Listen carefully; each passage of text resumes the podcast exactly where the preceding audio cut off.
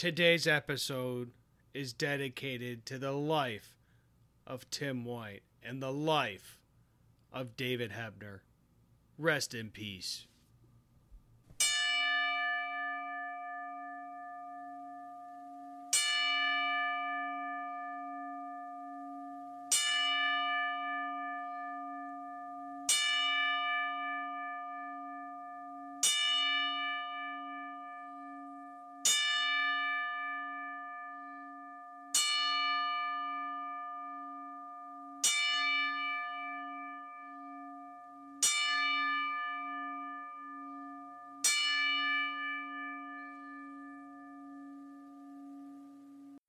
Can't get enough wrestling talk? Well, check out Ringside Rant with top guys RJ and Justin, the kings of ranting.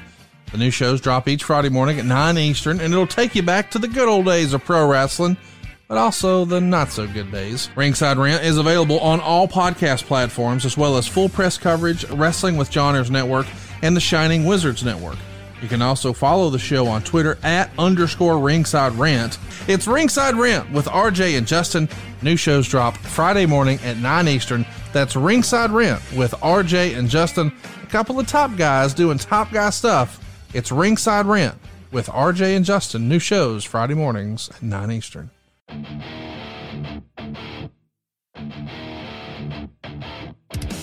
It's Friday. It's 9 a.m. You know what that means. Another great episode of the Ringside Rant is with you this week. And introducing your host, he is Cincinnati's favorite son, J.D.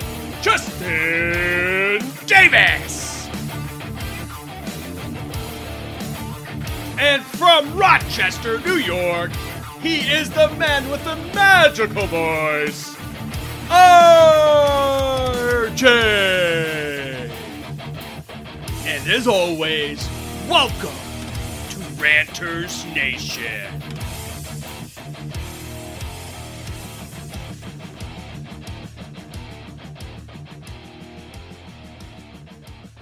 Welcome back to the Ringside Rant. I am the man with the magical voice, RJ. He is. Ju- oh, it's not Justin. Justin, you've aged overnight, my friend. Obviously, guys, uh, Justin is uh, on location. He is on uh, assignment this week. Uh, so I have the honor, regardless, we're having the man, the myth, the legend come in. He streaks. He stre- he doesn't streak, of course, but See, I ain't telling you nothing anymore. You can't keep a secret. well, well, there was that one night in Chicago. So, uh, but he's the one. He's the only. He is the goose whisperer himself, Mr. Pondwater Dave. Dave, what's up, man? oh, morning. Good morning, RJ. How Yeah, are you today?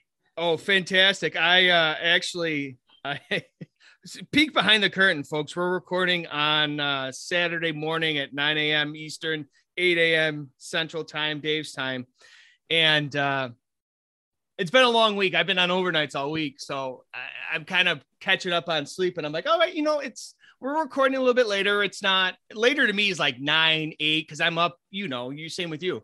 I'm up at 4:30 every day for work, anyways. But I'm like, you know what? I'm not gonna set an alarm. I went to bed at like 11 after SmackDown and what have you.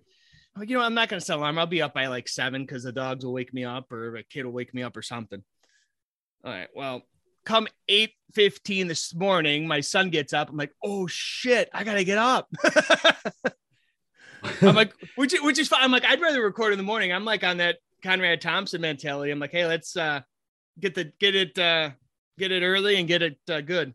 yeah, I I wake up by myself. I mean, I went to I went to about five forty five this morning and had to get up, but but I when you took you said nine Eastern and for some reason instead of being eight Central, I went ten Central.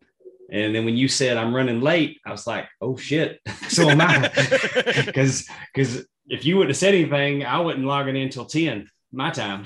No, that's I'm like I'm like ah, yeah, because usually when I have uh when I know like especially with yourself being in Central Time, but down there in Mississippi, I'm like, oh no, I'll just do all Eastern and then we can do whoop and I hit the microphone and we do we do all that. But I'm like, you know what, next time I'm just gonna say Central this time and go from there. But it is what it is. We're here and uh we're obviously we're missing Justin, not really, but uh no, he's actually out of town this weekend. So uh, went from a three man booth to a two man booth to a three man booth to a two man booth. So it all works out.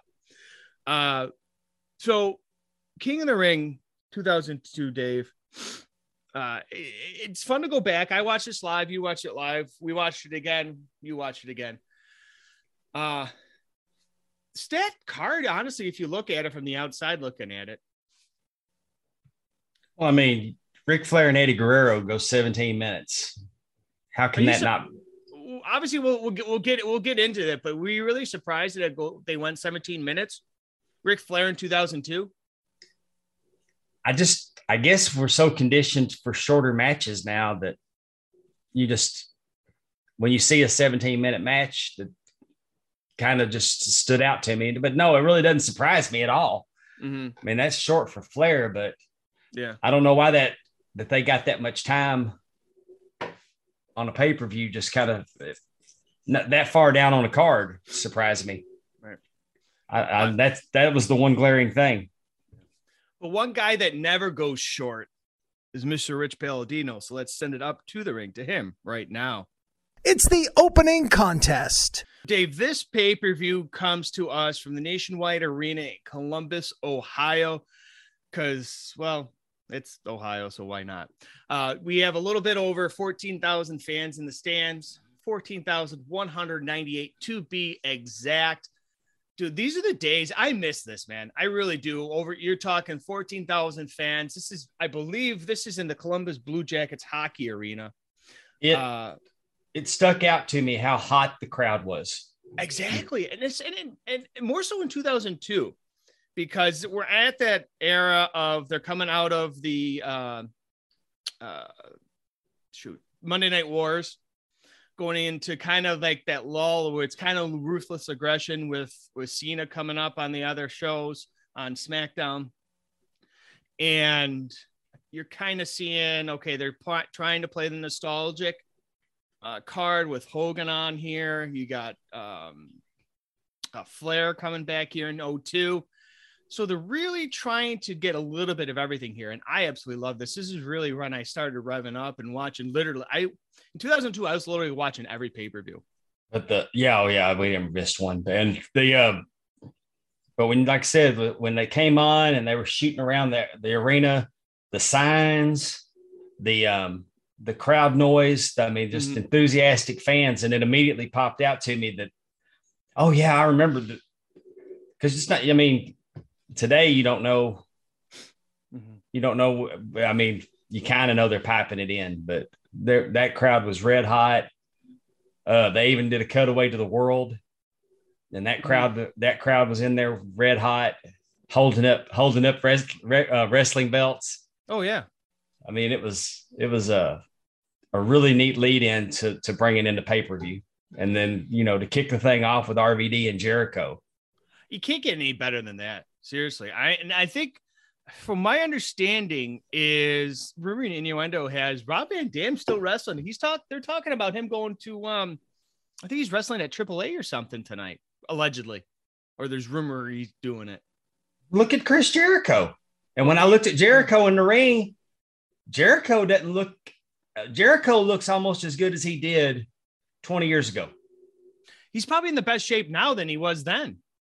I mean, just from what he looked like the other night to what he looked like in that match. Mm-hmm.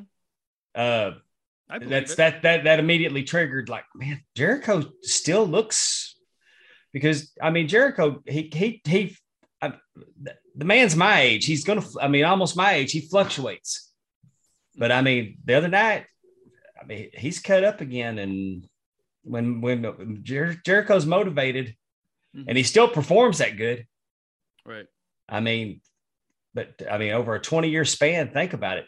And I guess if you want to, you want to brag about somebody, look at Ric Flair over a 20 year span. Sure, sure, sure. And he's got that last match there in, uh, in Nashville, but, uh, yeah, it's it, interesting too. This is the King of the Ring semifinal match. You're doing this one, and then they're doing the one with between uh, Test and Lesnar right after this. But RVD's a real a crowd favorite here. He really is. He's really always been his whole career, whether it was here, ECW, uh, TNA, uh, his second run there in WWE, and uh, he defeated Eddie Guerrero and X Pac to get to this point, and Jericho defeated Edge and Val Venis, going as the Big Valbowski at this point. Uh, what a great gimmick! Oh, I love the Val Venis gimmick. Oh my god, that is one of even hopefully in the next coming weeks we'll get to his music as we're going to get to our uh, wrestling with music at the end of this show. But dude, just one of those iconic themes just to set, you know, really go along with that character. Well, to reiterate what you said about RVD being over with for so and so many different crowds, mm-hmm. RVD is the reason that I gave ECW as big a chance as I did because I really wasn't into that. I'm not. I'm not a hardcore guy. I don't. Right. I like wrestling. I don't like. I don't like a lot of gimmicks. I mean, mm-hmm. like ECW. I like. I like some rules. Every if there's no rules, then I think rules are important story. But, but that being said, Rob Van Dam versus Jerry Lynn, mm-hmm. it made made me give ECW a chance, and then I got into the crazy craziness with Sabu and the and the um and then the Dudleys. Mm-hmm. Oh my God, I hated the Dudleys, but I'd never heard a heel on television mm-hmm. cuss out cuss out fans that way. I mean, course, I remember that when eh, my personal experience with Koko Ware when it with the PYT Express, they definitely did still but I mean, what I'm saying is, is that RVD's major appeal, the amazing things he could do, really appealed to me when that wouldn't have been somebody that I would have normally been drawn to at that time because that style of wrestling really wasn't what I was into. Yeah. No, I get that. And it's just like he's Jerry Lawler's calling him the uh, Evel Knievel when he does the somersault plancha, that being RVD but it's just you're starting to see that. and I'm surprised he's gone this long with all the moves that he's done over his, the years he's wrestled. Uh, you know, avoiding ma- well, he's had major injuries, but just avoiding them as much as he has. Uh, but and I think it goes back to him how he really takes care of himself too. Well, the flexibility. Well, that too. And but he, they'll, tell you anybody will tell you that stretching, being able to stretch. I mean, just for normal exercise. I mean, um, when I started wrestling training, we did a lot of stretches, and, and, the more flexible you are, I'm sure the easier it is. But all that high impact stuff that he's done all those years has to take its toll. Well, I'm sure that's why your lovely wife married you because you're so flexible. I'm only five foot six, and I can't bend over and touch my toes. well, you can you can see your toes. That's all that matters. That I can. But uh, RVD is going to advance here to the finals with a five star frog splash, one of the most iconic uh, moves of all time. Uh, and, uh, you know, Jericho takes out RVD for good measure after the match to kind of put doubt in your mind as far as uh, is he really going to be 100% going into this match against either Brock Lesnar or Test? Uh, but we're also going to see Heyman backstage uh, with Lesnar saying that he's the next big thing and he's the next king of the ring. At this time, do it, it's funny to look back on it now and see the his, history of Paul, Paul Heyman and Lesnar, their history together and apart. We just saw Lesnar come back last night on SmackDown as we're recording. Heyman's there with Roman. Dude, it's two of the better wrestling minds and wrestling talent of all time, I think. Well, Heyman established Brock Lesnar as the next big thing. And mm-hmm. then they also booked Lesnar. I mean, Lesnar Lesnar brutalized the Undertaker, mm-hmm. brutalized Hulk Hogan, brutalized Ric Flair, and they all went out of their way to establish Brock Lesnar to be the monster that he is. He truly is. And even when you looked at him 2002, look at his neck. It looks like his head's on a tree stump. It still is. Shit. I mean, yeah, I mean, Brock Lesnar is probably the most believable wrestler in history. Oh, I, without question. I mean, I can't even think name one. I mean, well, you can honestly, I, you could go to like a guy like a Randy Orton too, as a pro wrestler. Oh, is it? Oh, it's a pro wrestler. Okay. I mean, yeah, as a pro wrestler, I, I'm, I'm not talking about ability in the ring, but when you look at somebody with the sheer respect to know that that man can beat the compound dog crap out of you. Okay, then yeah, okay. I mean, Brock Lesnar is the most believable wrestler to ever step in the ring. Well, and honestly, you could even go back to um, eh, this is going back in kind of your wheelhouse. And God forbid, you know, he, he would be still with us and live, but Bruiser Brody. Yes. He he you were scared of like you were scared shitless.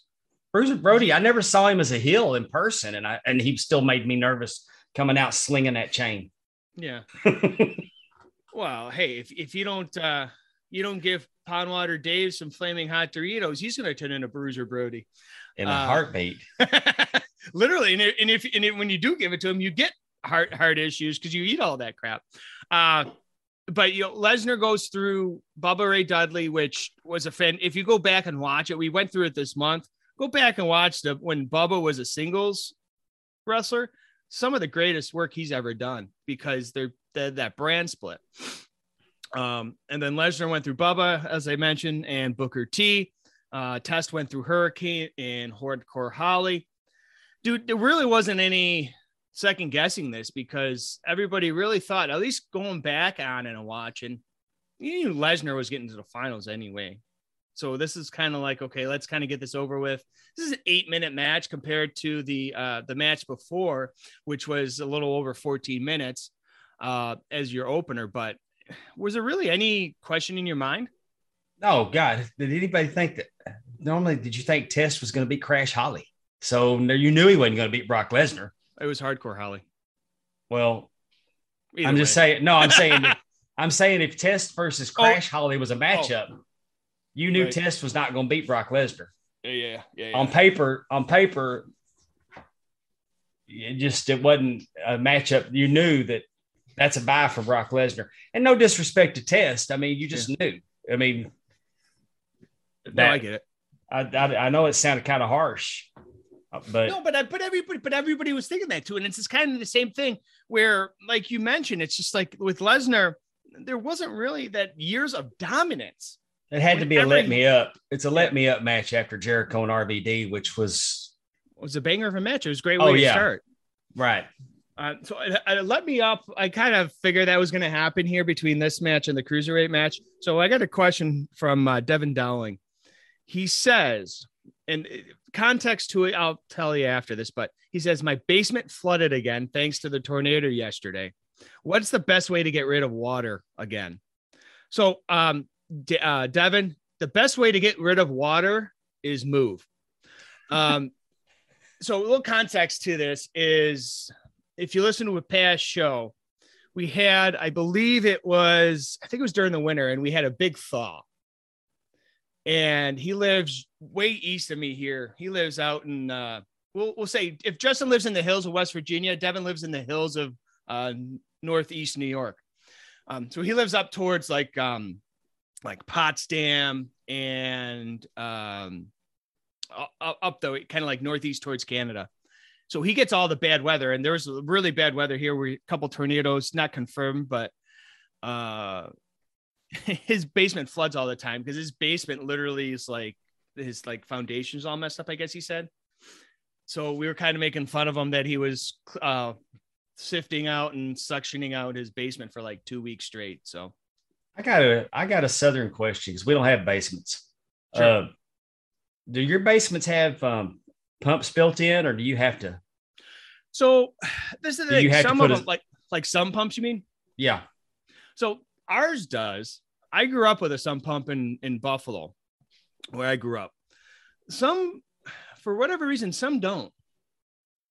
But so you know, but in that other aspect, some of them you actually can go in, and like the older homes don't have them. Some of them. Mm. So you actually have to go in and actually have a uh, like a concrete company come in and kind of like dig out a hole in the foundation or in the in the um, floor of the house and put one in because you have to have something to get rid of the water. Okay. Um, but for the most well, part, most of them do. Yeah. Well, we're just first off, I'm glad that Devin and them came through the tornado unscathed. I mean, if all you got was some water, then yeah, you know, but thank God you're not, you know, it could have been a lot worse. And I'm glad they came through. Yeah, this was Thursday, day before, day before yesterday. This was Thursday, and uh, we got. I had a bunch of buddies that live. It was more concentrated in southern New York and the southern tier. Yeah, for us, anyways. And I'm sitting there. I'm like, holy crap! You got. It wasn't confirmed, but you're talking tornadoes whipping apart trees, trees across the uh the the road. Um, but obviously there was a lot, lot more devastation um, than uh, than we think. But mm. something that uh, really building up on this card that was devastation was this cruiserweight championship match. Uh, two of the best workers of all time, I think, being Jamie Noble and the Hurricane, aka Shane Helms. Yes, and uh, you kind of throw a little curveball in there with Nidia. I love Nidia, man. Jamie Noble and Nidia work excellent together.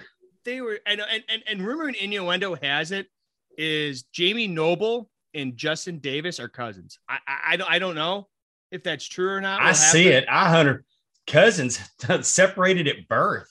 Pretty much, they're like they're, they're they're like brother cousins. Oh man.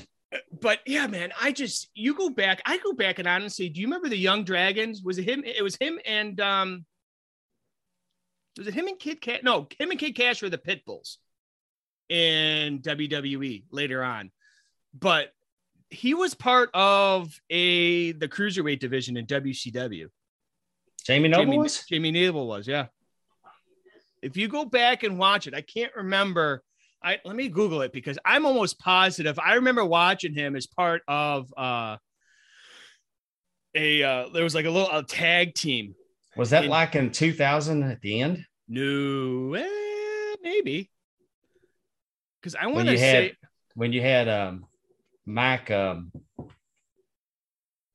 he was part of late 2000s 99 his first appearance it was in 99 uh let's see here let i because i'm almost oh was it um the young dragons Okay. East, East Asian stable. I'm I'm on Wikipedia right now. I always uh, call them the Jung the Jung Dragons. Yeah, because it's J U N G. Yeah. Um, February of 2000. He was Jamie's son. He was part. Okay. Uh, he he was it was him, uh, Jimmy Wang Yang, and well, Ka, and Kaz Hayashi. We're learning things today. We're learning about sump pumps and Jung Dragons. Yeah. And they de- they debuted at New Blood Rising on August 13th, 2000. So yeah, okay. you're right. So you're right. I could, That's... and uh, yeah. And he was also uh oh, okay. Nope. Okay. But they feuded with uh, three count. If you remember three, right? Count. Oh, definitely remember three count. I love three count. Oh my I'm God, such a am such a fan of Gregory Helms, Shane Helms. Well, he's but the th- he's just you one of those things. You still see him going now with being an agent or a coach or whatever the hell you want to call him in WWE, and uh, and and it's just not because eh, a lot of people don't give him the just due because he had this hurricane character. He's super creative. Oh, of course. There's only he. There's not very many people out there that can do this type of character like he can. I mean, uh, I mean, everything he did. I mean, the three count, the three count, they got it over. Mm-hmm. The hurricane, got, he got it over. And then the um, Ameri- American Gringo. Mm-hmm. I mean, and he got and he went all in on being a heel on that to the point where he didn't want any merch because mm-hmm. he wanted to be committed to, to to being a heel. So I mean, and then I um I had the privilege of sitting in in uh in Charlotte with him at NWA Legends, mm-hmm. and we sat out in the lobby just talking one night. And well, I I I mean, we were out there with JJ Dillon, um, and and Gregory Helms, and uh, there was a few other people there, but just sitting there listening to them talk, mm-hmm. and it was just that the, those creative minds going and we were out there till 4:30 in the morning just talking. I mean, to the point where even JJ was telling us how to get hot French fries at McDonald's in the middle of the night. So I mean, it's, I mean, it's that's a, how, it's those secrets I mean, from the road. I mean, yeah, I mean, but, but what my point was is just that when you get to spend that kind of time with somebody, and Mhm. you get to and they, they they just they talk about angles and talk about things, and you realize just how creative they are. So I'm I'm a huge huge fan of fan, um, fan of uh, Shane Helms, and then you put Jamie Noble with Nidia, and Oh, it just got better the more they turn that volume up on that. But just Look at her! Look at her!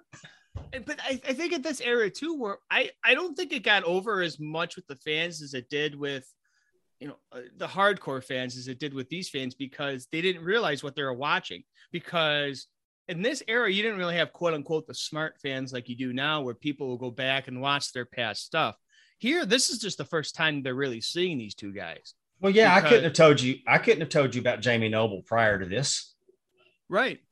Right. Exactly. Because you didn't know because these two guys specifically too is like you you're talking about your southern southern talent, your wrestling talent, where some of these guys will go in ROH, these independents, and they're really making the name for themselves.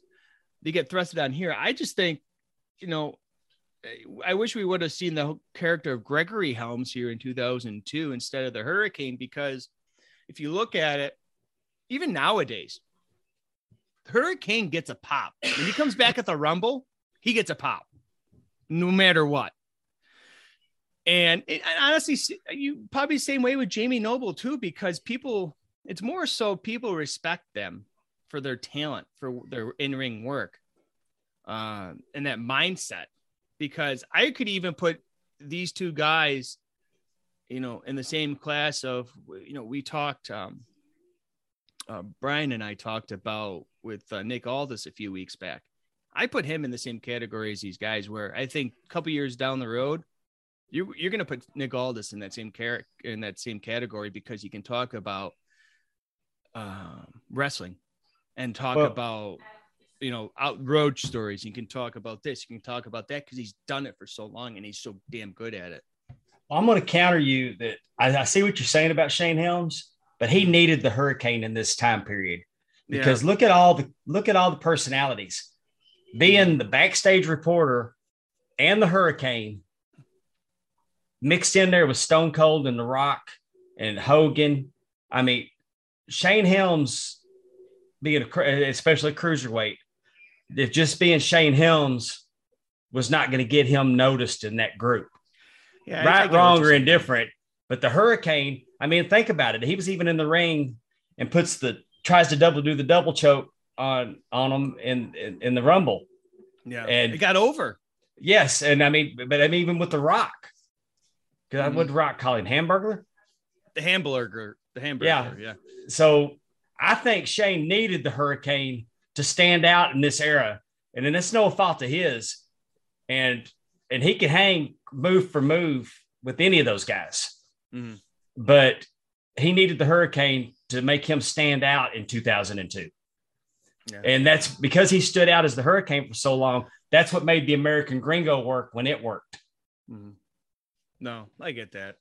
Uh, but we're gonna see, um, and he doesn't really need the championship here because we're gonna see No- Noble end up uh, uh, winning with a power bomb, and Nidia actually knocks his Hurricane's foot off the ropes to make sure that her man wins uh, the cruiserweight championship. So all in that- all, good that- match. and great storytelling Yeah, and that's that's something that this they these two guys do is they just tell good stories. Um, but our next match is uh, two guys that really always tell good stories is Ric Flair and Eddie Guerrero, um, and it, it's just unreal. We'll talk give a little bit more time to this uh, before we get to our last couple matches here, but I was surprised to see how well Ric going first of all going 17 minutes in 2002 and it's just like holy crap. And I think this and it, you got to give a lot of credit to Flair for that but you also have to give an, a, a, an additive amount of respect and admiration to Eddie for working with Flair for 17 minutes. Oh yes. And eddie well i mean for one flair's greatest of all time Mhm. but eddie guerrero easily top 10 Oh, without question. And I, I think he gets overlooked a lot. I really do. And it, and it's a shame that he does because when everybody and he talks about um, you know, your Mount Rushmores, you got Austin, you got Flair, you got Rock, you got uh, Austin, you got Rock, you got Hogan, you got Undertaker. Eddie Guerrero is really gets overlooked, and that's really unfortunate because not only here in WWE, but you go back to 95, 96, 97, 98 before he makes that jump to WWE from WCW. Well, you're talking about Mount Rushmore. When you put those guys on Mount Rushmore, they drew the houses. Mm-hmm. But Eddie Guerrero entertained the houses. Oh, without question. But, but, and that goes, like I said, and that goes all the way back. Honestly, if you really want to think about, it, go watch if you can find it. Do you remember his the uh was it the American Gringos with him and Art Barr? I don't remember what they called it. I think it was something. Yes, it was with Art Barr. Yeah. Yes. But his Mexico stuff, his Japan Yes. stuff. Holy shit! Go his if you- early if- WCW stuff. I'm- I'm- well, it might have been because I think Art Barr came over, but even his foreign stuff. Yeah. he was in Mexico with Art Barr because I'm pretty sure he was down there in Mexico with Art Barr. And I've recently watched a video, and I th- it may have been tag teaming with Art Barr. They wore black masks Yeah, Mhm. in Japan. Um, it was really good stuff. Um, but he was I- even uh, Eddie was Tiger Mask in Japan. I don't think he was Tiger Mask, but it was you're on, you're close, you're close, and Was he. Black Tiger maybe or? might have been. I, I'm embarrassed that I can't remember the name, especially as impressed I was with the work. Uh, but no, Eddie Guerrero. That's like I said, we put a lot of emphasis on that Mount Rushmore, but Mhm. when you think about it, who the people that drew the houses and the people that entertained you once you were there.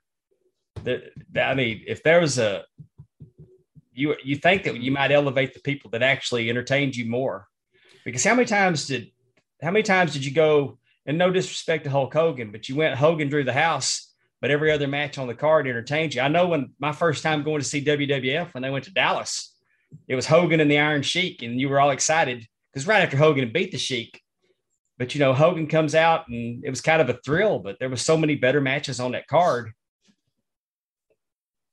Yeah, no. So I did a little research. He was actually Black Tiger. So my Yes. apologies. He well, I was in- remembered the black mask. Right. And I thought so too. And I'm like, it was so common because he was in Japan from 92 to 96.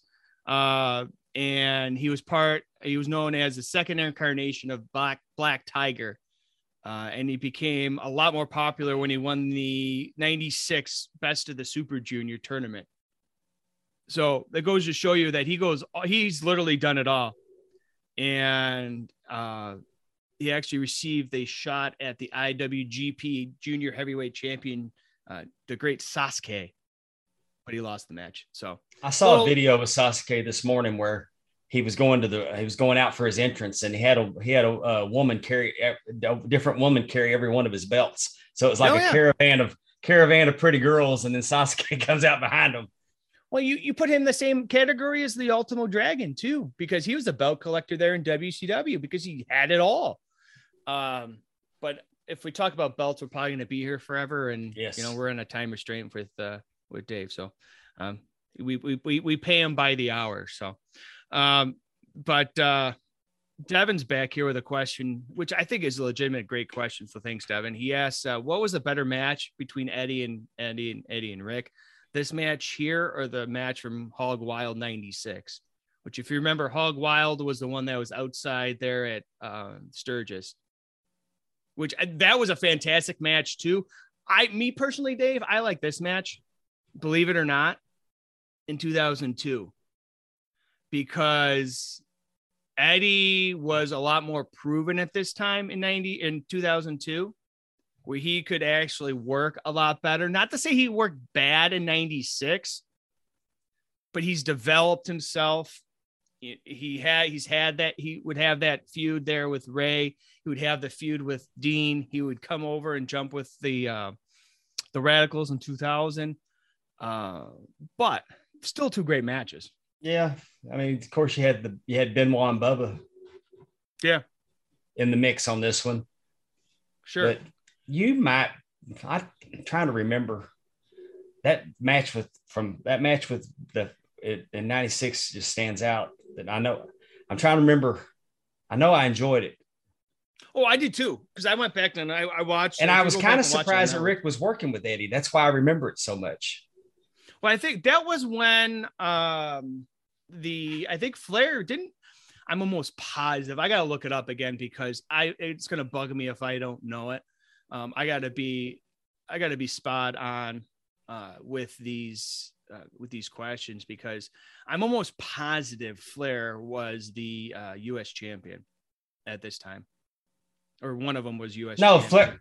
I think I think Eddie was the. Didn't Flair No. win the U.S. championship Flair- in that match? No, Flair had the U.S. champion. He was a U.S. heavyweight champion, taking on Eddie Guerrero. Hog Wild 96 match went about 14 minutes, 17 seconds. This was the uh, match where Hogan beat the Giant for the title. And But didn't had- Flair? But I'm trying to think. Didn't Flair? No, Flair beat Konnan for the title, didn't he? Mhm. He beat Yeah. yeah. yeah, yeah, yeah. Which was another good match. If you want to go back and watch another good match, go watch anything with Yeah. Konnan and Flair because that was just it was unreal. Um, but yeah, so that little context to that. That was in August of '96 at Sturgis, North Dakota. Uh, but yeah, that I I would really rec- I, either match. Seriously, Dave is uh, I think you- you're not it's gonna go two wrong. different. Well, yeah, Flair was the Flair was clearly the more established '96. oh yeah, In, two, in 2002, Eddie was Eddie was really going strong, and and Flair was having to rely more on his tactics, and then that, of course, the outside interference. Well, I think it's just different end of the spectrum. In '96, Flair was the man. There was no beating Flair in '96. Right. 2002, Eddie was the man. Yes. Flair was kind of one of those guys. And not to dismiss any either one of them. Don't get me wrong. I'm not saying it to say that, but it's two different ends of the spectrum where Eddie was getting help from Flair in 2002. Flair was getting help from Eddie.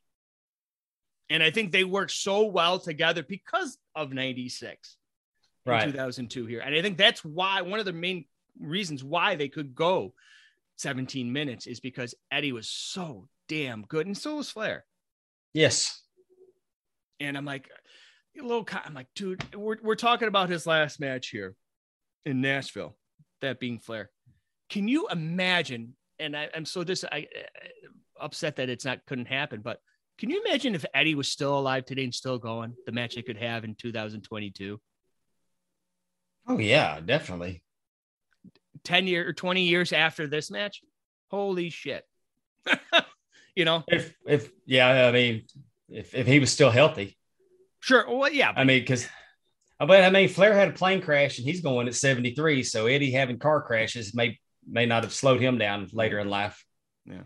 So Ric Flair is actually going to beat Eddie Guerrero here 17 minutes like we mentioned uh, just to move a little bit quicker to get to our last couple matches here we're going to have our women's match after this uh, Molly Holly defeating Trish Stratus to win the women's championship uh, five minute match Dave so you, you really know you see how the they thought of the women's division here And Uh, rightfully so. Right. Yeah, I mean, now, such- I mean, Trish, Trish and Molly are two of the best of that of that time, oh, of course. but women's wrestling then was not like women's wrestling now. Mhm. I mean, they were going to come out and get their stuff in. You Trish was going to bend over backwards. I mean, it's it was it, it was eye it was eye candy.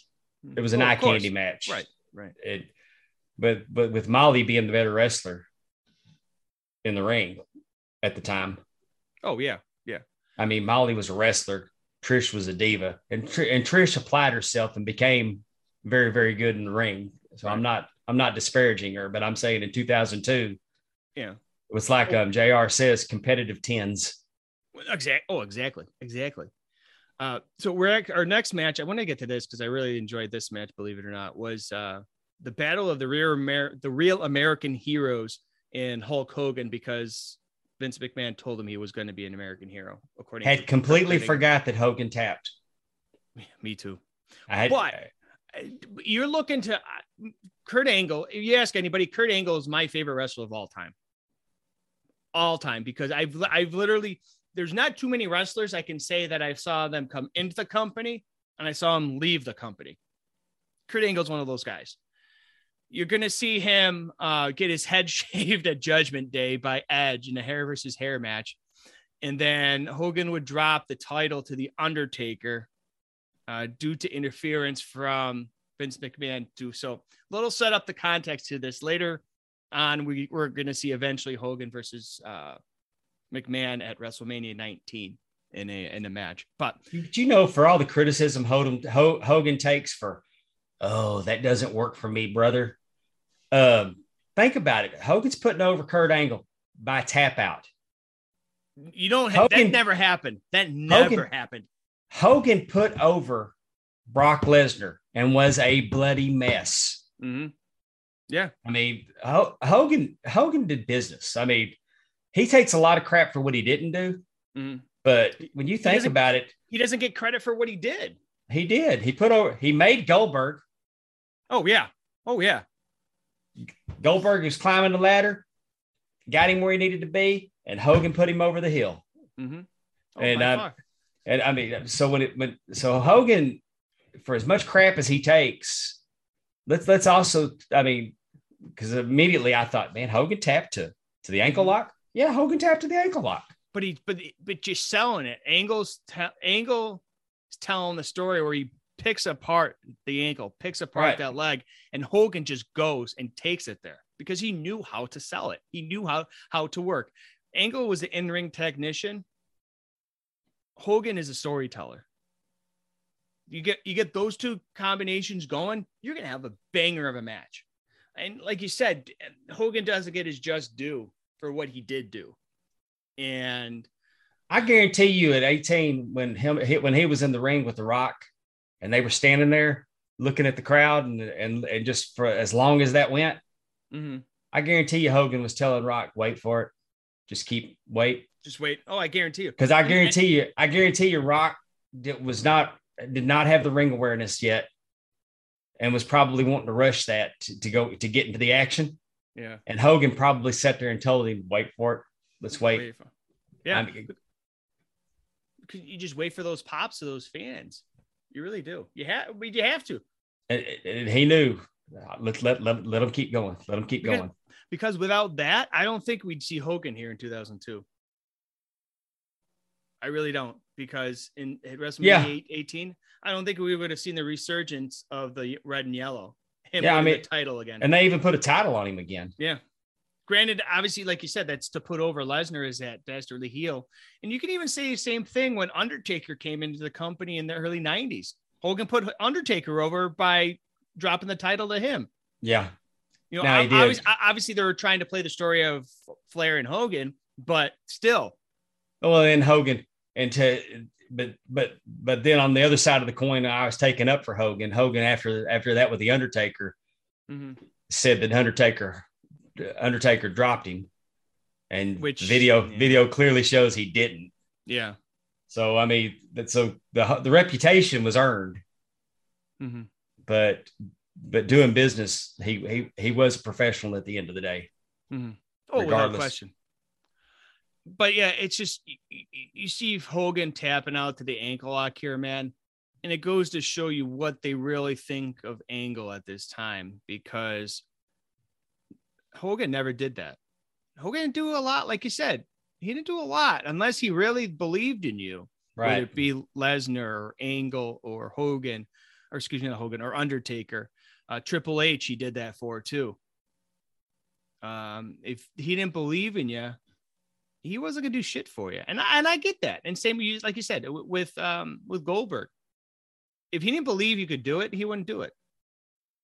And it, it goes to show you, especially in this point at the at this point in the match in the pay per view. Um, so we got two more matches on this card, uh, Dave. We got the King of the Ring final here with Lesnar taking on RVD.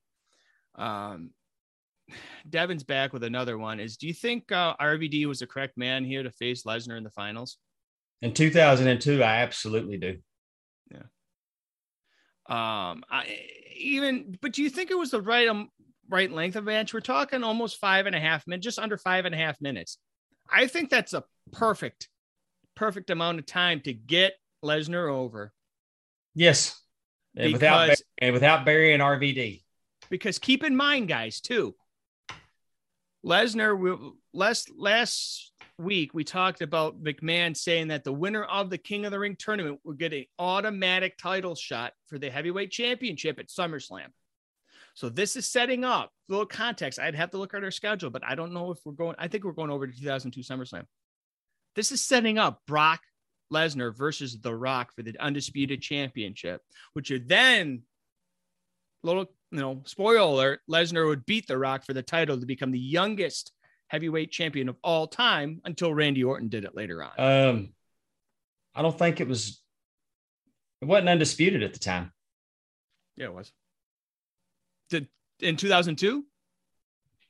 In some at SummerSlam? Was that was that was Brock Lesnar's first reign, right? In, in 2002, yeah. Yeah, because Brock Lesnar won the championship. Oh, that's why they split it. That's why they split it. It was the undisputed championship. Yeah. I'm sorry. Because, Because when they- Stephanie took him to SmackDown and he said he wouldn't come to Raw to defend it, then it became disputed. And that's when Bischoff showed up with the big gold. Big gold. Yeah, yeah. So yeah, that would come. That was actually in uh, New York, or well, Yeah. sort of Nassau Coliseum. Yeah, you're correct. I I got I got confused. Man, I'm having senior moments left and right. Well, you're not that old. You know, you gotta have. You gotta. You gotta. You gotta take another. sl- It's it's not the years, it's the miles, RJ. That's what she said. Um, but uh, yeah, Devin, I really think RVD was the right guy because it really wasn't. I don't think unless you put honestly, if you unless you put Eddie in this cat in this spot for RVD and put RVD against Flair, No, you don't think so? no, I think this is perfect. I think five minutes established that RVD tried to throw everything he could at, at Brock, and Brock bulldozed him. I mean, and there's no shame in that because Brock bulldozed everybody, Right. And Also, the, but he didn't do it so fast. I mean, if he'd gone out and he, I mean, we've seen Brock squash guys. Like He did that. He did that to uh, what uh, Owens, I believe, or somebody did to. I, it might have been Goldberg that did it to Owens. Yeah, I mean, I'm saying Brock. Brock had a match and it was over like that. I mean, AJ's the only one Brock's worked with. He was squashing everybody else recently. But Oh yeah, yeah, without question. but what I'm saying is five minutes established. You didn't you you didn't hurt RVD beating him in five minutes, not by Brock Lesnar. Well, because RVD was so over, like we said. And in 2002, and I think he still is too. I think any era that he was really in, he was over.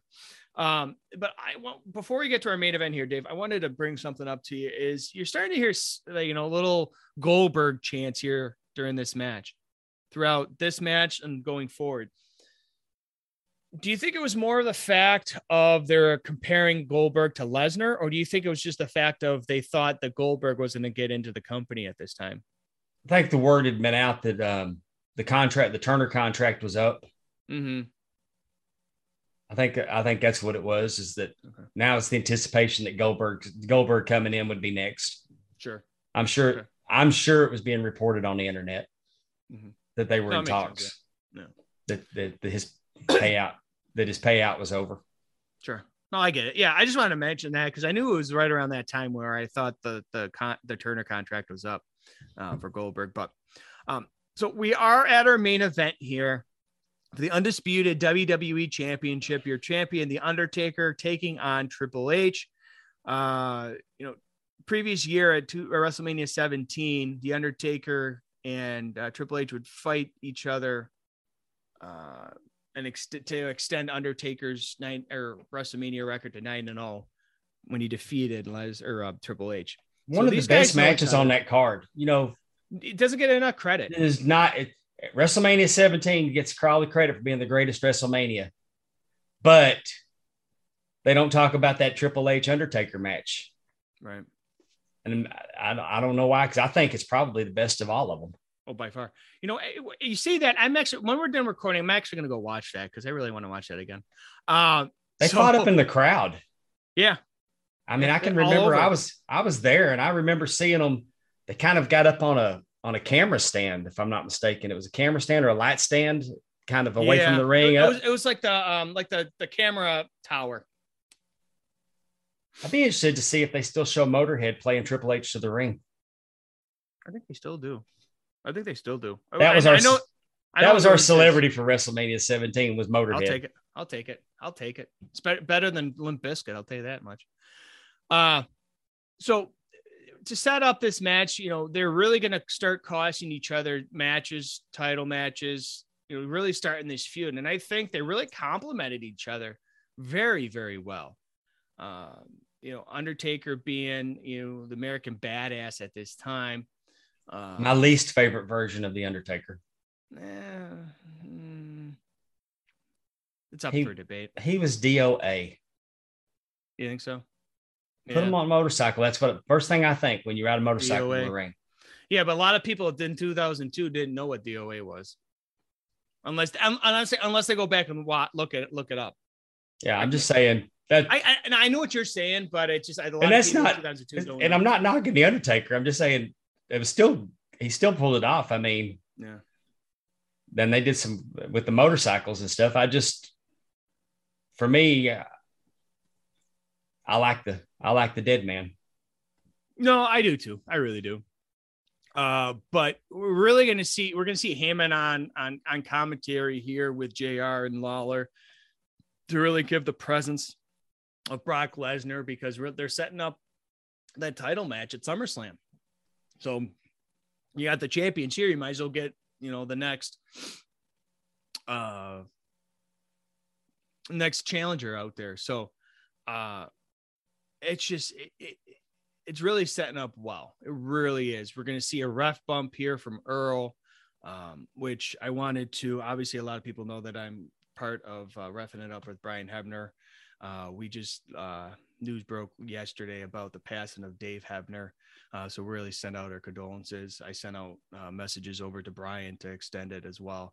Um, you know, I knew a little bit more of the inside of it than some some some of you, um, obviously. But um, you know, just thoughts to the Hebner family for that. Well, David been sick for a while, hadn't he? Yeah, he had, uh, I believe, it was Parkinson's. Yeah, and he uh, he suffered from a little peek behind the curtain. Um, I, and, and, and I'm not saying it because I know it's public knowledge because it's out there. Yeah. Um, he had Parkinson's and um, suffered from dementia as well um, and uh, just I, it, it definitely sending prayers to the family.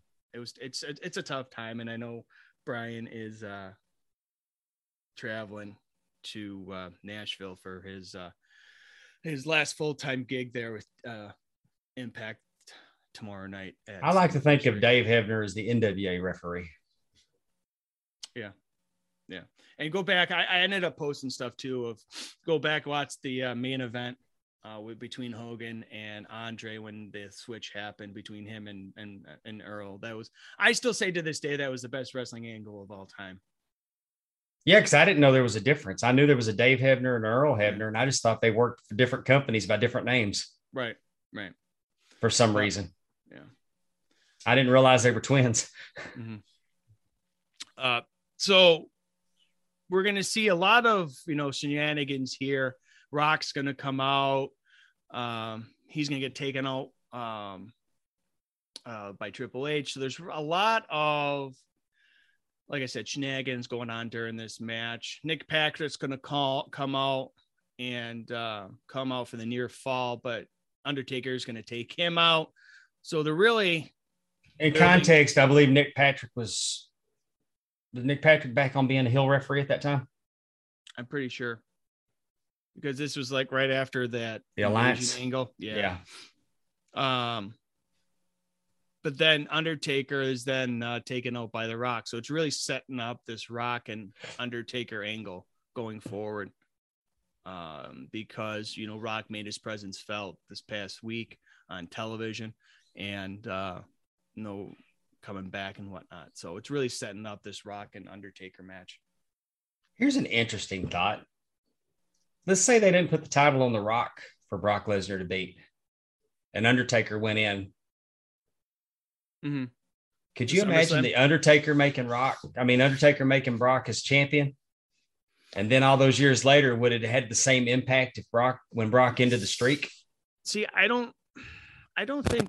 I think it they did it the right way. They did. I get, I get what you're saying, Dave. I'm saying if it had been Undertaker and he beat the Undertaker in 2002, I don't think we would have seen him beat beat him for the streak. Beating the streak would not have been as impactful. No, it wouldn't because he beat him for the title. I don't think. And he, and he had beat and he had beat Undertaker before. Mm. on television on SmackDown. Right. So But I, I, but I don't think it would have been an impactful to to agree with you on that. I don't think it would have been an impactful Right. the streak at WrestleMania. Could it have happened? Sure. It would just been one more notch on the belt for. but in 2002 they weren't thinking about the streak. So I'm oh, just no. saying. Oh God, no, God, no. But No, but no. but in hindsight, if you were looking at that going to that matchup and you knew that he beat him in 2002 for the title, it's not unthinkable. And I mean, it's not like you didn't think that Brock Lesnar wouldn't have a chance if anybody did, but sure. but, no, but, I, we, I, I, but we were all shocked. Oh yeah, I think it would have. I, I think it still would have happened, but I still, like you said, I don't think it would have gotten as much of an impact. Right. Um, so overall, we're going to see the or uh, excuse me, we're going to see Undertaker beat Triple H here, setting up, like I said, this Rock versus Undertaker match coming up soon. Um, overall, Dave, how, what did you think of this pay per view? I thought it was pretty solid. I'd give it uh, I'd give it three and a half.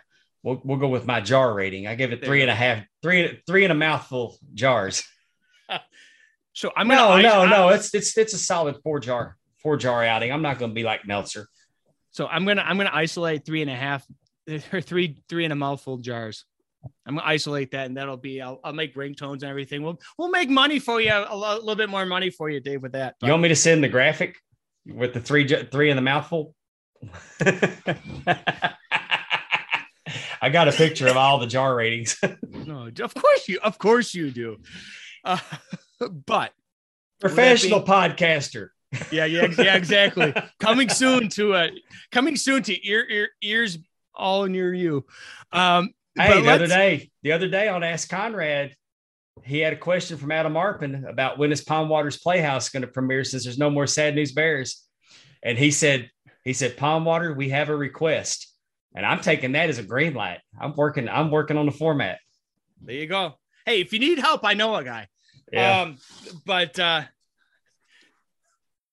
I, I'm sorry. All I think I think Palm Waters Playhouse. All I think is Pee Wee's Playhouse. I'm sorry. I you know. got- You got you got to have, but that's the thing. I'm like, but that, you're gonna have that with anything you do, though. You're gonna have the con- comparisons, even though it's gonna gonna be uh, completely different. Um, but let's welcome in Elijah right now to hit the button for wrestling with music. Having two successful podcasts, having a job that I'm up for at 4:30 in the morning, having a family, having a 10-year-old son that I want to go outside and play ball with each and every day. I needed a lot of energy and I wanted to stay fit at the same time. But and I really didn't want to take, you know, this pill or that pill or all these different pills that'll cost me hundreds of dollars. But thanks for a great new sponsor, AG1 by Athletic Greens, I don't need to do any of that. Just with, with one delicious scoop of AG1, you're absorbing 75 high quality vitamins, minerals, and whole food sourced superfoods, as well as probiotics, to help you start your day right. This is a special blend of ingredients to support your gut health, your nervous system, your immune system, your energy, and you recover and you focus so much better with AG1 from Athletic Greens. And the best part about it is it costs you less than $3 a day. It's cheaper than getting all those different supplements from the store, all these different pills. It is just simply fantastic. And right now, it's time to reclaim your health and arm your immune system with confident daily nutrition. It's just one scoop in a cup of water every day. That's it. No need for a million different pills or supplements to look out for your health. To make it even easier, Athletic Greens is going to give you a free one year supply of immune support, vitamin D, and five free travel packs with your first purchase. All you have to do is visit athleticgreens.com slash emerging. Again, that's athleticgreens.com slash emerging to take ownership over your health and pick up the ultimate daily nutritional insurance. Thanks to our friends over at athleticgreens.com. Let's get musical. Let me hear your body talk. Dave, so this is your first edition of being part of Wrestling with Music.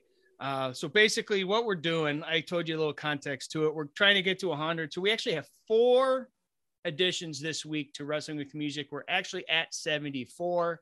So we're getting close to 100, thank God, because I know a lot of people have their own versions of uh, their top, uh, their Wrestling with Music list. So, And while we're talking about wrestling with music, I need to I need to voice a complaint by our faithful listener, uh-oh. one one Eddie Prather.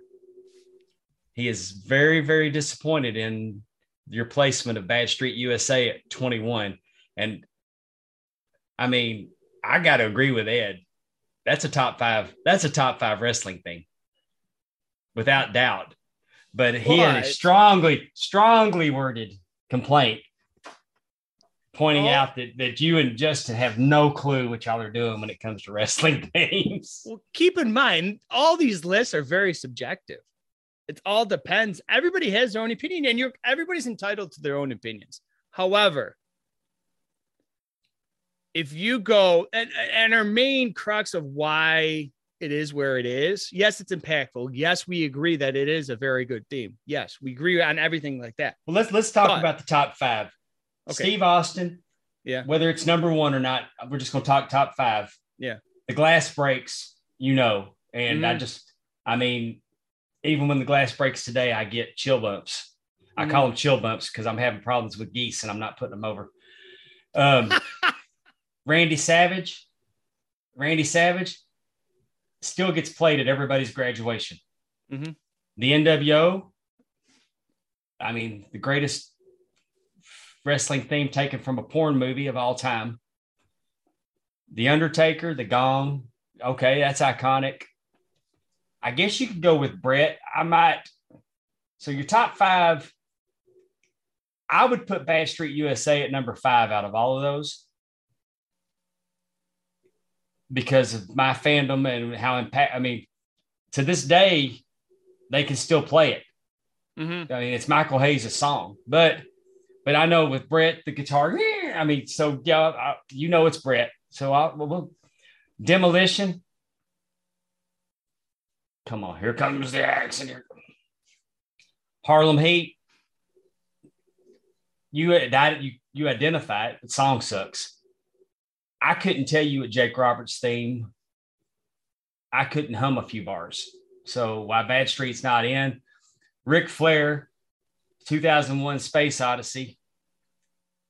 I would argue that Flair could probably be number two if Savage is number two, but it definitely, I think that might be one that would replace the top five. Plus, Ric Flair's greater than Bret Hart. Um, Triple H, the game. I'd actually listen to that song on my on my playlist. So I mean, you you got a solid top 10. I, I'd make a strong argument that Bad Street could fit in there. And if I had to remove one, I would probably remove Jake Roberts. Um, on a personal note, just because I don't like the Harlem Heat song, Harlem Heat, but it's, you know, um, I think the Horseman theme's a little high on your list. And I love the Horseman, but I mean, the horse is clomping and the and the guitar solo. Um, Dusty. Is that the American. Okay. Yeah. okay? And then Uh, cowbell. Man, John Cena at 14. You got so many of them that you could put, you could, I mean, if you, you could, you can interchange them so much. So, like I said, that's why this is so a subjective list. But like I said, the main reason I can't speak for Justin because he's not here, but for me, anyways, when you think of the theme, it, it- it's something. If you hit a couple first bars and you know what it is, okay, it's big. yes. You know, Harlem Heat, you hit that. da da da da da da. Dun, dun, dun. Sa- you can even go the same thing with demolition. Dun, dun, dun, dun, dun, dun, dun. You know what I mean? With Bad Street USA, that's the only thing that I have a gripe with. Is like you go.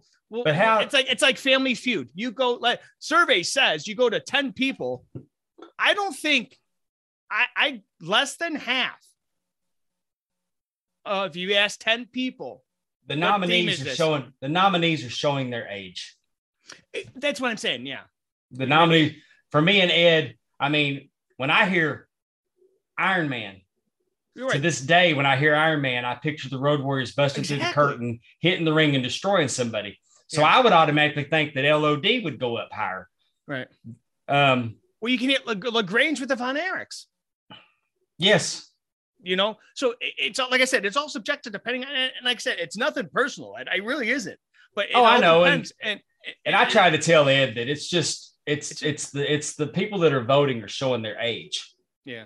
If you you're gonna if you took 40 45 up, you know, four you know 40 up hmm poll versus a 20 a, a, a 20 to 40 poll, Right. it's good. Now that list is going to look completely different.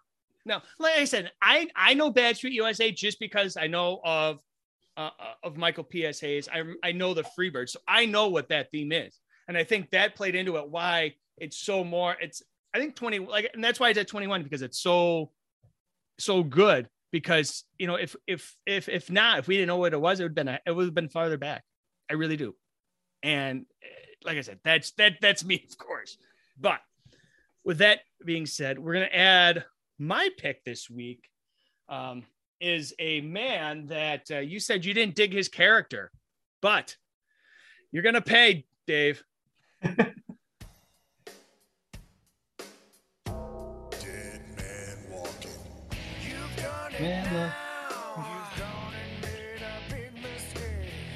Love that song. Oh I, lo- I love that theme. yeah. Big Evil. That's what it was. It wasn't the Dead Man. It was Big Evil.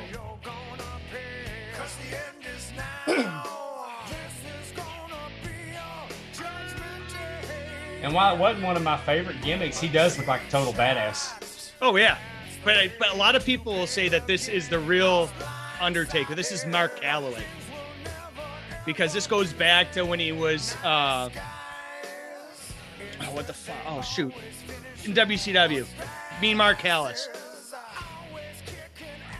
All right, we're gonna so we're gonna bring this down. Good choice, RJ. I, that Go big or go home, man. That's all I got to say. Go big or go home. so, with that being said, I honestly, and you, you can have a lot to say in this too, Dave, because you're here and Justin isn't, so we can go suck an egg. Um, seriously, man, I, I would put it just under Bad Street USA at at 22, right up, right above Goldust. Maybe, maybe at 24 underneath Mr. McMahon. I don't know. you know the one that's glaring to me on this list being at 14. Cena. How is that not higher? Because you got to look at what's above it, though. That's a problem. Eh, Because I don't know. I honestly, Okay. with, with, with, but as far as the Undertaker, you're gonna pay. I could, you could on. I don't think it can go above 21 at Bad Street in the USA. Yeah. Uh, I like I said, I Goldust is good. McMahon. I honestly, I could even put it above McMahon at 20, 23. no, it definitely. If you're going to put it below Bad Street, it's better than Goldust's song. You think so? Yeah. I think it, I think it should go higher. Honestly, I might actually put that number 11. Undertaker. Mm-hmm. No, see, I'm gonna get a lot of shit for it, but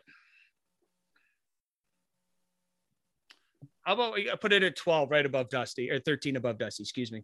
Okay.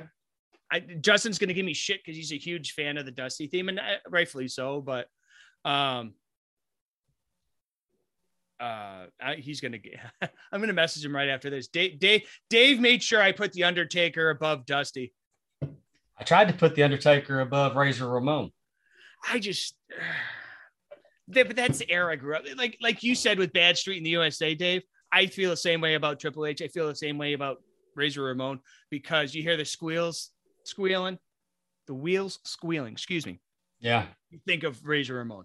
Ba boom, boom. Because every kid growing up in the early mid '90s, like myself, we walked out like Razor Ramon. I still do to this day. In this era, in this era, we were bowling. We were bowling on leagues, Mhm. and my bowling team was Wolfpack. Yeah, And we started bowling on Monday Nitro leagues. sure. So uh, when they put they put Nitro up on the on the screen while we were bowling. But this went on, and I can remember I can remember um, turning to our when we were bowling with people that we were really good friends with, saying, "You've done it now. You've gone and made a Yeah. big mistake," and then go up and throw a strike. I mean, we used to turn around. We do the whole buff dance. We do the buff dance back. We do crotch chops. We it was so much fun with wrestling and bowling intertwined. Sure. So when you played that song, that's the first thing I thought of is singing that to her, singing that to an opponent. There, there you go. Uh, so, Dave, you brought in a theme this week, and believe it or not, folks, it's not a Von Erich theme. Dave, No, introduce your uh, theme this week, and I'll start playing it. I was watching um, AEW this week, and you know the even my wife has said that she likes that AEW uses the music like for Jungle Boy and um, Mhm. and Moxley, but I heard Toni Storm's theme and it stuck out to me. It actually reminded me of Barracuda by Heart, and uh, and uh, that's what I'm going to put on the list. I mean, it's a really really good entrance song. So let's hit it.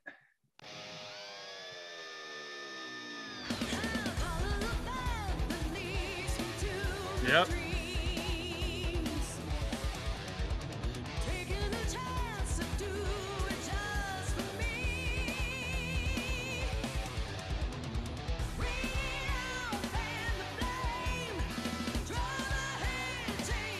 It, might be my favorite theme song on AEW right now, Yeah. which was previously held by FTR with their Midnight Express tribute. Yeah. All right, so we're gonna bring that down. So And let's face it. Toni and Toni Storm ain't bad to look at either. Uh, freaking goddamn you, Juice Robinson. Um, but he's a legend and everybody. Golf clap for golf clap for Juice Robinson. Yeah, and he's part of the damn Bullet Club now, son of a bitch.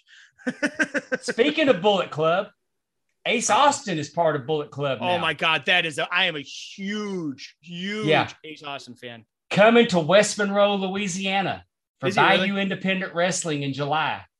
Are you going to are you going to it? I'm refereeing it.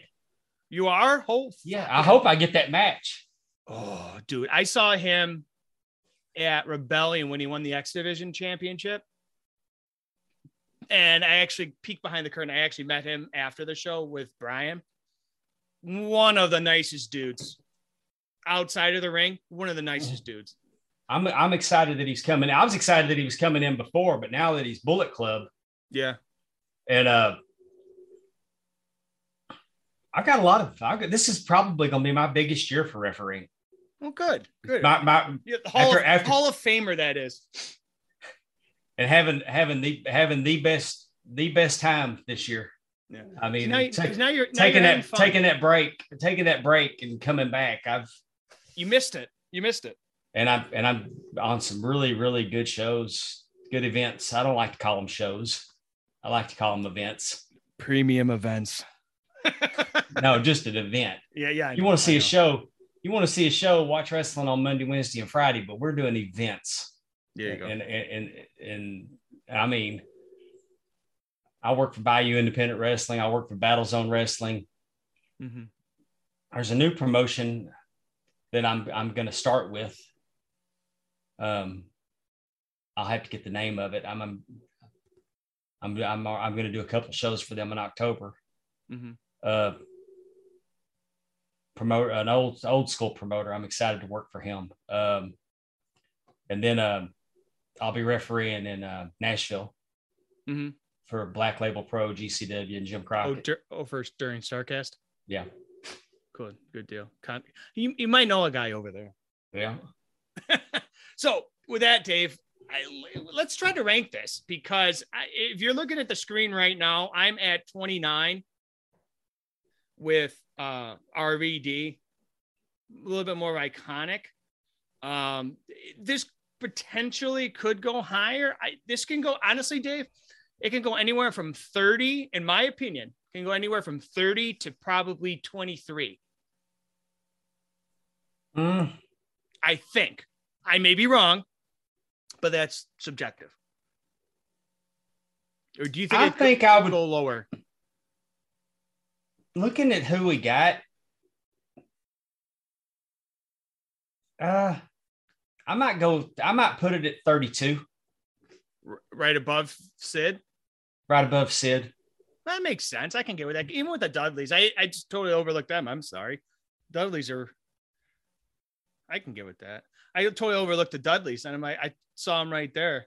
But whoever came up with her song, kudos to them. That, It that's was- such I good have that. music. It is Susie Mojo. So That's go Google, awesome. Throw that in your Google machine and uh, check her out. Just in case, just in case we get an issue with copyright, we actually gave her a shout out and gave her props. So There you go. Um, so now we're actually going to go to um, two of our additions to the uh, list this week uh, that we're calling everybody out. Hit us up on Twitter at underscore ringside rant. DM me your picks. Uh, we got two new additions this week. Um, our first one's going to come to us from Adam from Bama. Um, he gave Dave. I shit you not. I asked. I messaged him. I message him on a daily basis usually, but he gave me like a list of like six people. I'm like, dude, just give me one. and uh, he actually gave me a current guy. Actually, we just saw him last night on SmackDown. You might as well just take a seat at the head of the table.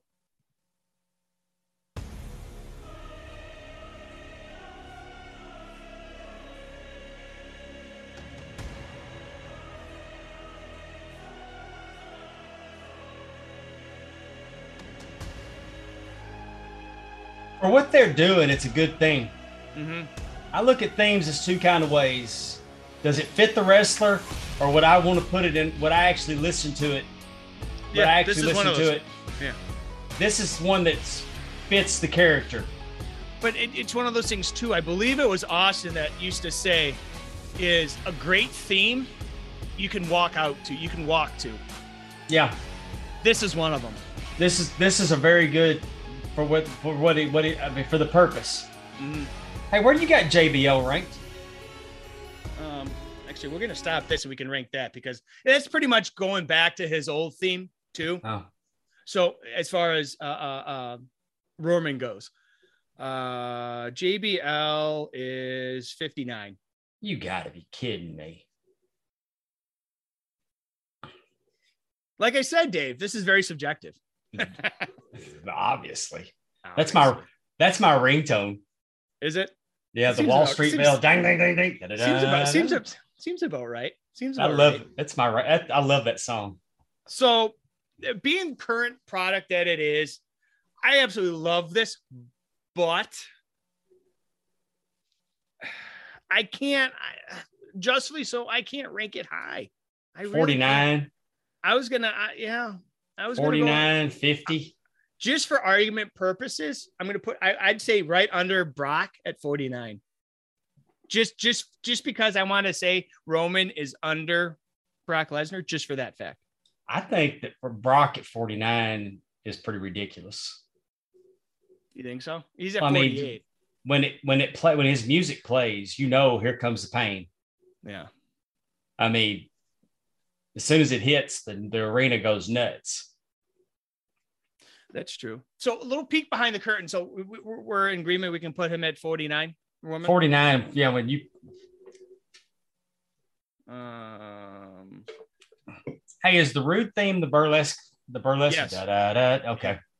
that and that's why, because we, uh, him at 38. Eh, That's why he's higher. Sexy boys at 42. I guess they all can't be top 10.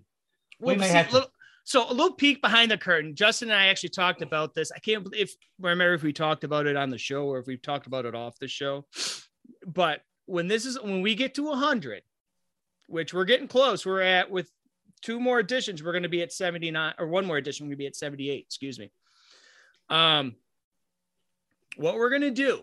So look forward to this, guys. Is you we're going to put out all the lists I don't know how I'll do it. I may just take screenshots and post the pictures. I don't know, but I'll figure it out. Is everybody, we're going to do an ultimate top 10 list. Da- or myself, we'll have you on, Dave. We'll Okay. have Justin. All three of us will do an ultimate top lit 10 list out of that 100. Let's do a round table. Yeah. Let's do a round table We'll that's show, aged, and maybe we can get we can get somebody from their twenties, their Yeah. thirties, Yeah. their forties. I'll represent the fifties, Well, because there's nobody else's. and I don't know if we have any sixty year old fans, No, that's a good idea, Dave. That's But I. Mean- can- yeah. and maybe we could um, maybe we could get um.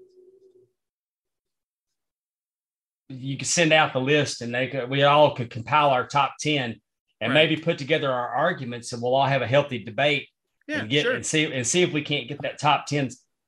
I mean, because let's face it, sexy boys top 10. Without going back up and looking. Well, Sexy you- boys got to be top 10. You do realize the only reason that's so low is because Justin doesn't like Shawn Michaels, right? that's that's pretty much the only reason. And that and that and, and it was it was a hell of a lot to put HBK above Owen Hart. I'm just telling you that that was I had to like sell it, but um, yeah, it, couldn't tell you what Owen Hart's I couldn't tell you what Owen Hart's theme sounds like.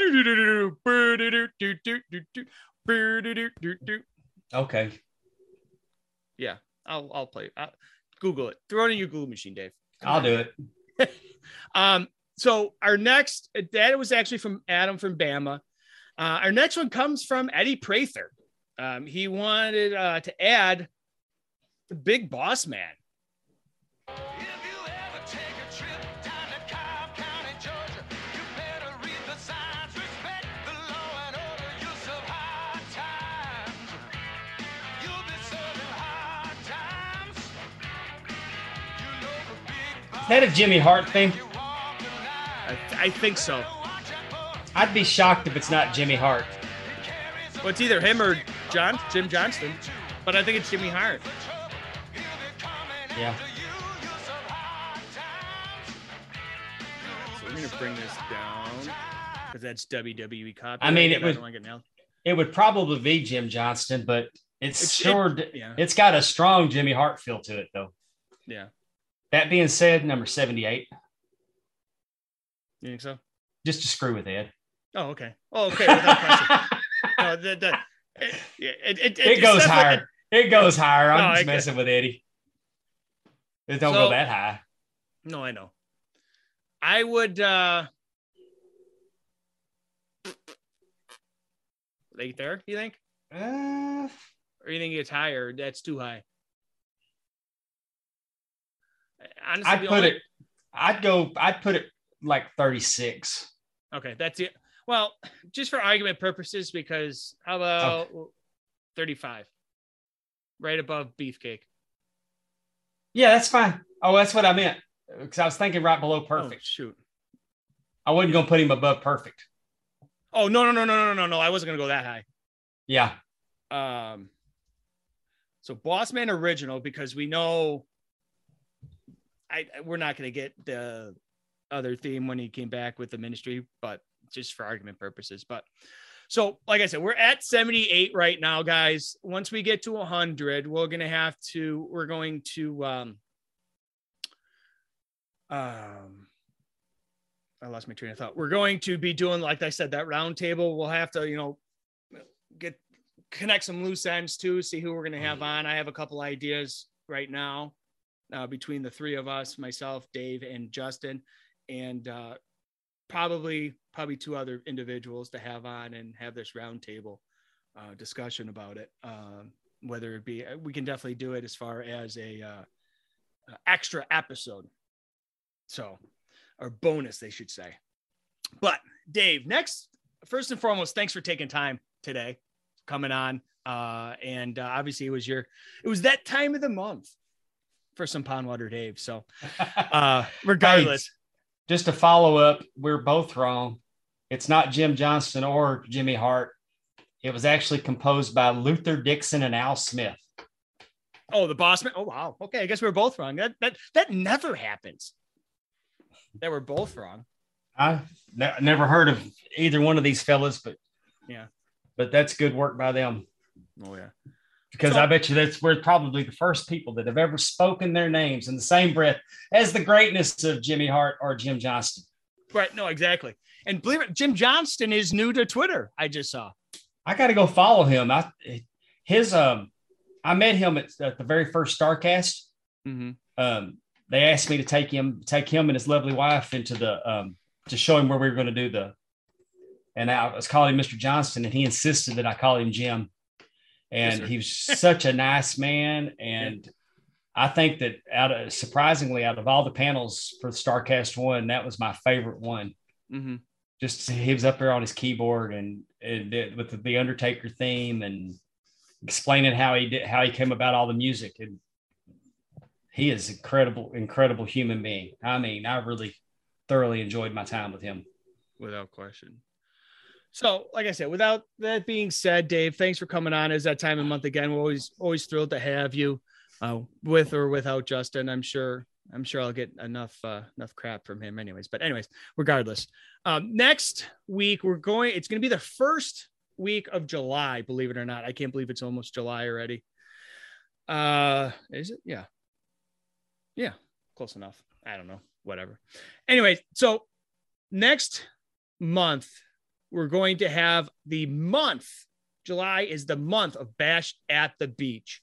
So we're going to be going over every Bash at the Beach starting in 96 all the way to the end in 2000. So uh, thought process behind that, Dave, that I had, and Justin tended to agree, was I wanted to get the first Bash at the Beach where Hogan turned that ultimate bad guy t- turn to see what the effects it had on WCW after that. So good, bad, endeavor. We're going to see it next month. So, but next week we're actually going to be going over the 1996 Bash at the Beach, so everybody So- knows how iconic uh, pay per view that was. So I'm going to be back for 99. yeah honestly honestly whenever whichever one you want to you want to come back on because i think we're looking at i gotta look at my schedule handy dandy ca- calendar here because i don't uh uh whichever to be honest with you because we're looking that's not the one i wanted uh because we're looking because july is um one two it's four f- there's five five fridays in july Okay. keep in mind. So we're gonna have that extra. We're gonna have that extra show, which is gonna be good because we're gonna have five leading up to. it. We're 96.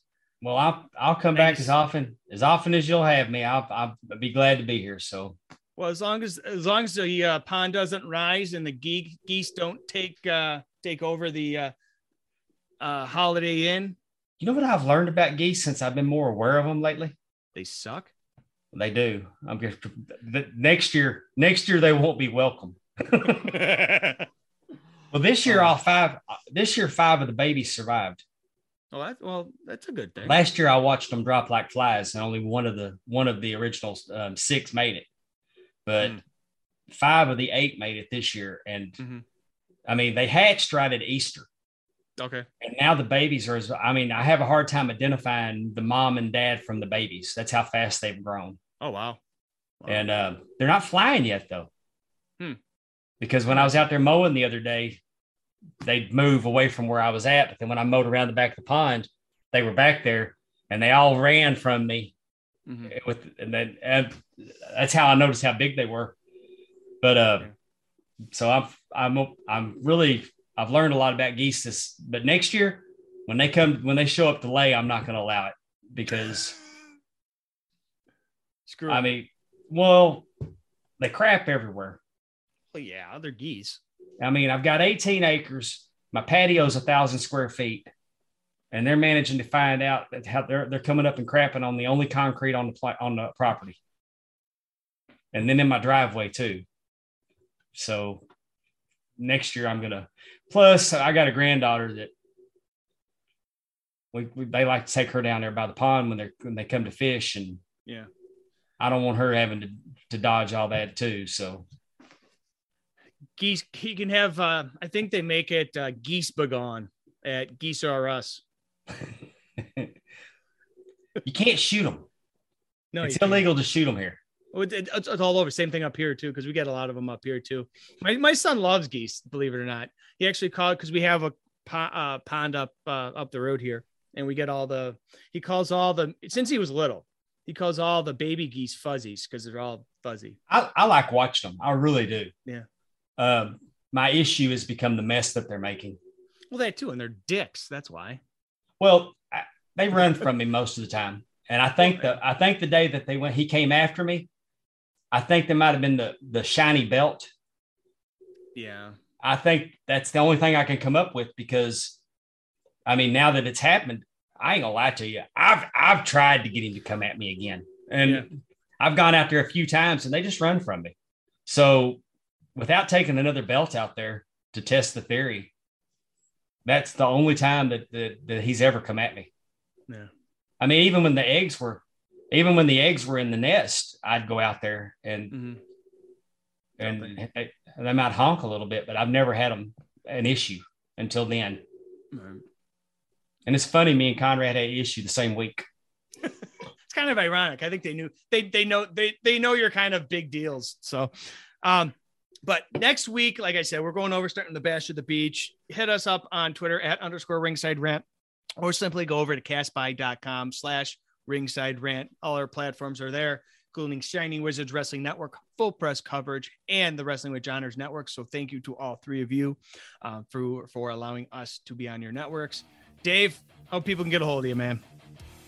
Uh, I'm Pond Water Dave I'm on Twitter at Pond Water Dave. Bing bang boom, short, simple to the point. Go get your go get your pond water, go get your shirts. Make sure you don't piss off the geese or you're gonna end up like Pond Water Dave. And thank you. We'll see you right back here in Ranters Nation next week.